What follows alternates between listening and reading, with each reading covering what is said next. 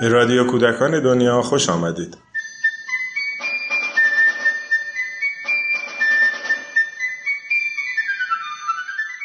سلام. در این قسمت تجربه مجازی رو میشنوید. از یک تسهیلگر که سعی کرد با کودکان پیشتابستانی موجوداتی خیالی بسازه. امیر شاگرزاده از این تجربه برامون میگه.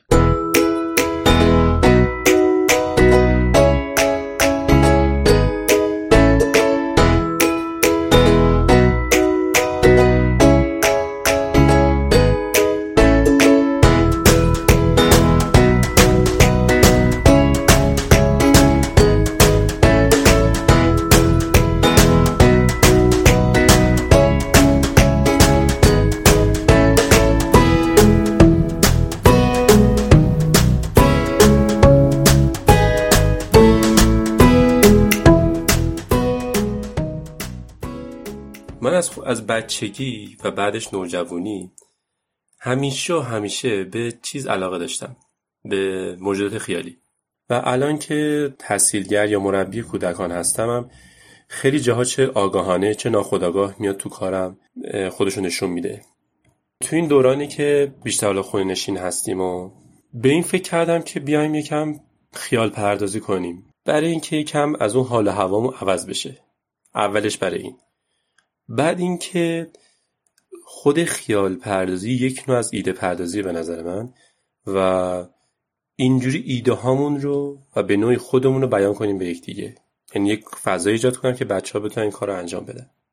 و از طرفی خیلی وقتا مثلا آدم ها و انسان ها یه دوره ای اون دنیایی که می‌خواستن بسازن و به وجود بیارن و اول تخیلش کردن تصورش کردن. بعد اونو بیانش کردن و بعدها یا خودشون دیگرانی یا آیندگانی اومدن اون دنیا رو به وجود آوردن.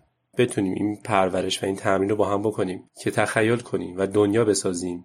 حتی اگه تو ذهنمونه حتی اگه قرار تبدیل بشه نقاشی فعلا این می‌تونه تمرین خوبی باشه برای بعدا که بتونیم این حس رو داشته باشیم که ما می‌تونیم دنیا به وجود بیاریم و بسازیم. ما که بتونیم ما خیال پردازی کنیم و بعد بیانش کنیم و یه نوعی اونو نشونش بدیم ما امیدواریم و امید تو وجودمون هست.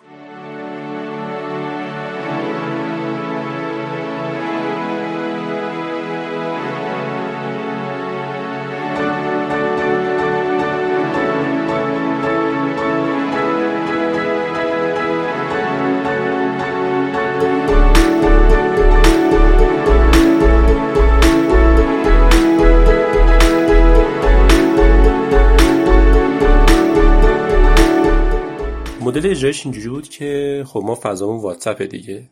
و تو واتساپ یا می‌تونیم تماس تصویری داشته باشیم حد اکثر چهار نفر یا تماس تلفنی یا گروه های واتساپی که توش پیام می‌گذاریم که باز پیاما صوتی و نوشتاری و تصویریه.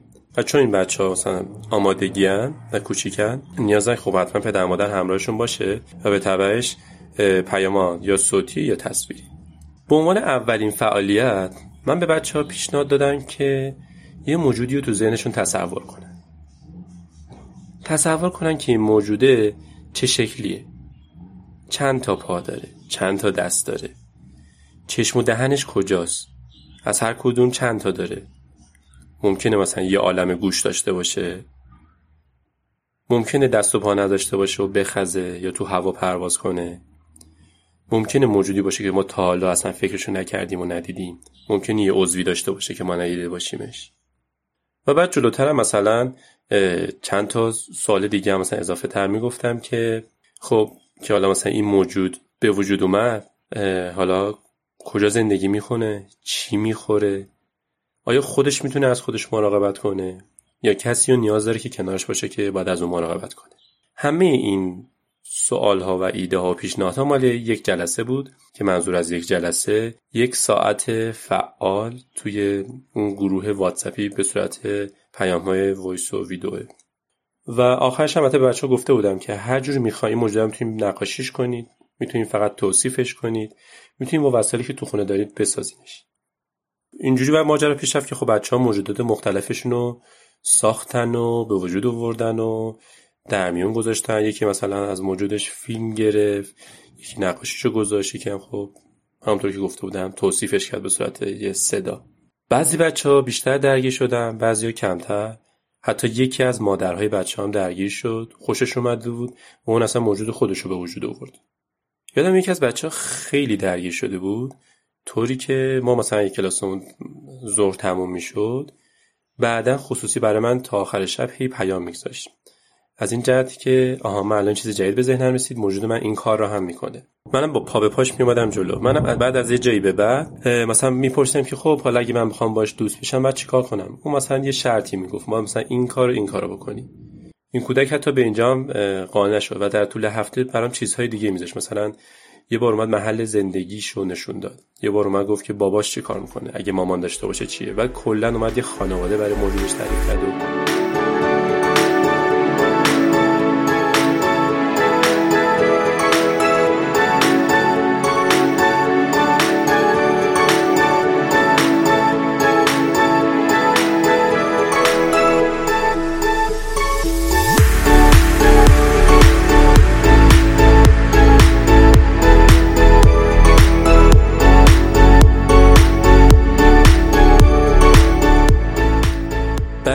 جلسه بعدی همطور که اگه تو مقدمه یادتون باشه گفتم خب ما می‌خوایم به واسطه تخیلمون یه دنیا بسازیم دیگه. فکر کنم خب حالا که این موجود ساخته شده بچه ها بیایم براش خونه بسازیم محل زندگیشو. می‌دونستم که خب کلا بچه ها ناآشنا نیستن با خونه سازی و یه بازی آشنا و جالبیه براشون. برای همین از اون استفاده کردم. و گفتم از می‌تونین هر مدل که می‌خواین اون خونه رو به وجود بیارید. می‌تونه فقط اندازه و موجودتون باشه. می‌تونه یه باشه خودتون هم جا میشه می‌تونه یه باشه خیلی بزرگ باشه و بچه ها متنوع انجام دادن فعالیت رو یکی یه خونه برای موجودش درست کرده بود که کل اعضای خانوادهش هم توش جام شدن. از این خونه که بچه ها با پتو و صندلی درست می‌کنن. یه بچه اومده یه خونه خیلی کوچیک و ساده با اسباب بازیش رو هم چیده بود درست کرده بود. یکی دیگه رفته بود کلی وقت گذاشته بود برای تزئینات و مدل خونش رو یه چیزا ساخته بود با چوب و کاغذ و چسب و چیزای مواد رنگی. این جلسه ما به این گذشت که بعضی از مراحل کار بعضی از پایان کارشون و بعضی مثلا از ویژگیهایی که این خونه اون موجودشون داره صحبت می‌کرد. جلسه سوم من برای اینکه بچه از ابزار مثلا که الان تو خونه هاشون هستن و همه خب به واسطه گوشی یا تبلتی دارن تو این کلاس ها شرکت می‌کنن از امکانات اون استفاده کنم. مثل چیز خیلی ساده فیلم گرفتن. و با اون فیلمه بیان نقطه دید اون موجودی که دارن و به ما نشون بدن. یعنی چی؟ یعنی اینکه فکر کنیم دوربین گوشی روی چشمای اون موجودی که ما ساختیم. و من موقع اون حرکت می‌کنه این ور ور نگاه می‌کنه چجوریه؟ کجاها رو می‌بینه؟ یعنی دوربین یه جوری تکون بدن که انجام این اتفاق بیفته. من یه که بعدش خودم حد زدم و عملا هم بعدش اتفاق افتاد این بود که خب این کار هم فهمش هم انجامش شاید برای بچه آمادگی سخت باشه و اونقدر کارآمد نباشه که همین هم شد. ولی گفتم حالا تست کنم امتحان کنم. پس من قبل از کلاس اومدم سه تا ویدیو گرفتم تو اتاق خودم. گوشی جوی دستم گرفتم که انگار پشتش یه موجودیه و این چشمای موجود است و شروع کردم به حرکت دادن گوشیم. تو فیلم اول جوری تکونش دادم که انگار رو زمین داره با پارا میره ولی می‌تونه جست بزنه. تو فیلم دوم انگار زیرش فنری هی میپره از این ور به اون ور. تو فیلم سوم یه جوری گوشی تکون دادم که یه چیز داره از بالا پرواز می‌کنه. و به ترتیب این ویدیوها رو تو زمان کلاس تو گروه بچه گذاشتم و بچه گفتم حد می‌زنید این موجوده چه شکلیه. باز اولش داشتیم یه تمرین دوباره می‌کردیم که دوباره تصور کنید. ولی این دفعه به بهانه یک ویدیو و این دفعه بعد یه ویژگی های حرکتی و موجود در نظر بگیرید. این جلسه لزوما اونجوری که من می‌خواستم جلو نرفت. چون من هدفم بود که موجود خیالی و عجیب غریب و بیشتر بیان کنیم و بعد بریم به سمت اینکه بچه ها حالا فیلم بگیرن از موجوداتشون از نوع حرکتش و برای من بفرستن. جوری که جلو اینجوری بود که بچه ها بیشتر چیزای واقعی رو حد می‌زدن. یا یه خیلی هم که خیلی راحت می‌گفتن که اما تو داری ما رو کلک می‌زنین تو خود گوشی دستت گرفتی یا بعضی بچه هم گفتن یه رباتی تو کنترلی دستته داری با ربات دوربین تو تکون میدی پشتش هم قایم شدی. بعد من اینجا دیدم که کلاس اونجوری که من می‌خوام داره پیش نمیره ماجرایی که هم عوض کردم. و تو همون کلاس به این به ذهنم رسید که خب اینو میشه وصل کرد به ماجرای دیگه ای پس. و فقط گفتم که من یه دوستی دارم اون این فیلم ها رو برام فرستاده و حدسای شما رو به اون دوستم میرسونم و جواب دوستم براتون میارم هفته بعد.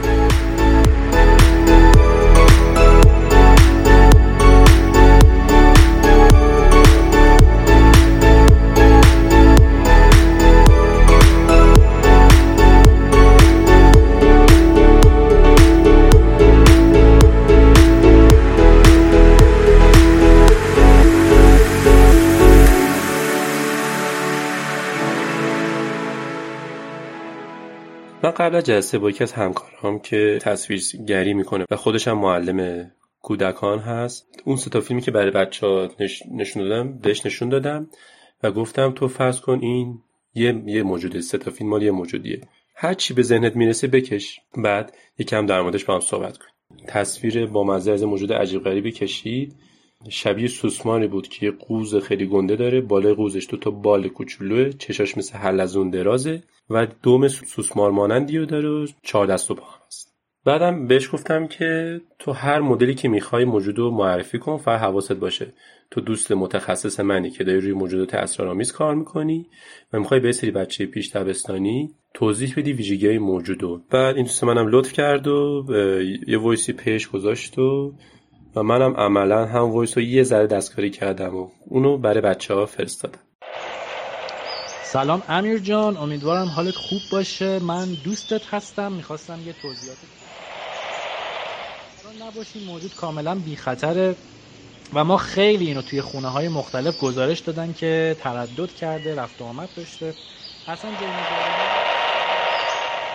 خوبیه اهلیه اصلا وحشی نیست.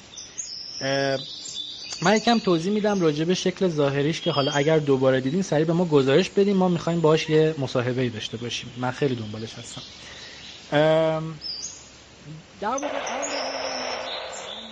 متر یعنی نصف یک متر و نسبتا موجود کوچولویه. دو تا بال داره. بال پشست که بالای بدنشه و دو تا چشم داره که شبیه شاخک های حلزونه. ولی مثل ما آدما می‌تونه خوب ببینه. منتها رنگ آبی و سبز رو خیلی خوب نمی‌تونه ببینه. یعنی با همدیگه قاطی می‌کنه. یعنی سبز و آبی می‌بینه آبی رو سبز. یه دونه شاخ هم داره که مثل اینکه به وسیله اون قفلا رو می‌تونه باز بکنه.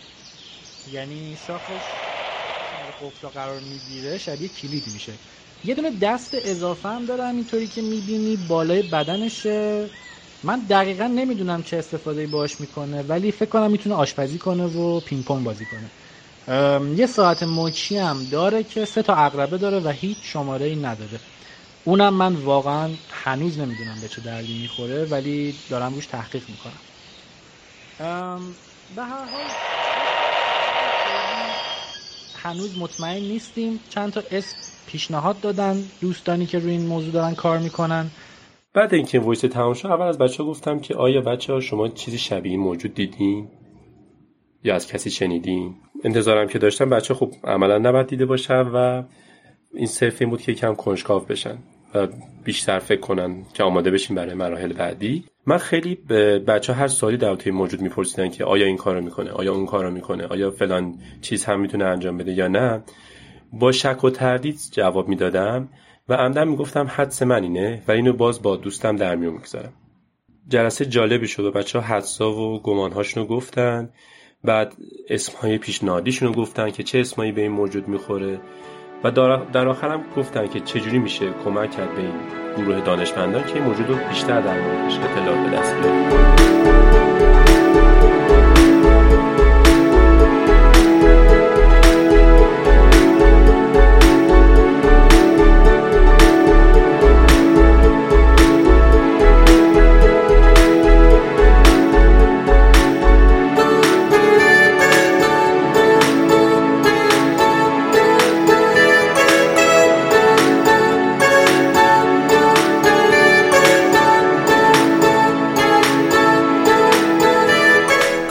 پس خلاصه این چهار جلسه هم اینجوری میشه که با خلق یک موجود خیالی شروع شد.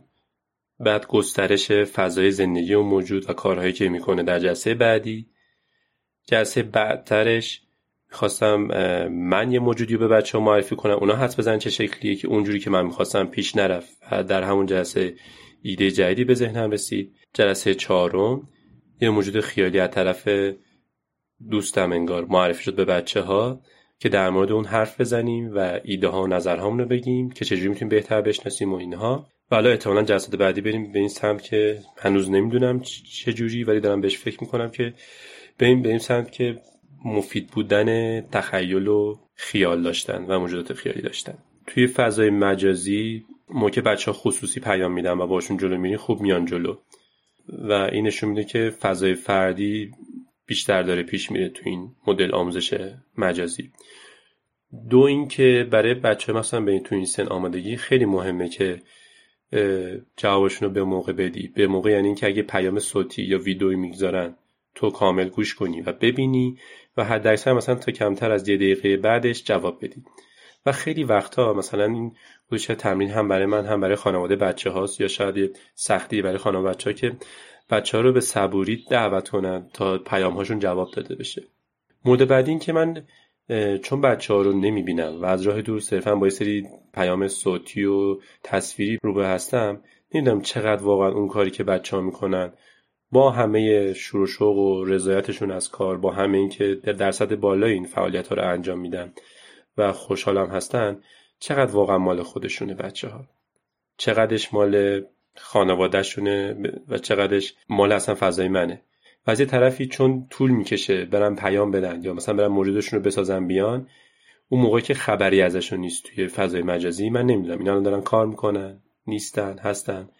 و از طرفی هم نمی‌خوام هی مثلا بپرسم که کجا هستن که بازی فشاری برای خانواده یا بچه ها باشه. و اینکه اگه در حالت عادی بود من ترجیحم این بود که بیشتر بر اساس نیاز بچه ها پیش بره. یعنی اگه ما با اون فعالیت های اول در مورد موجود خیالی چیه از ویژگی های موجود خیالی یا چیزی که بچه ها از اون موجود خیالیشون میگن بفهمیم نیازهاشون چیه و بر اساس اون بچینم مراحل بعدی رو. ولی باز به هم دلیلی که قبلتر اشاره کردم که نمی‌بینم بچه ها رو نمی‌دونم فضاشون چجوریه و چقدر درگیر میشن یا چجوری درگیر میشن واقعا فعلا از این کار صرف نظر کردم.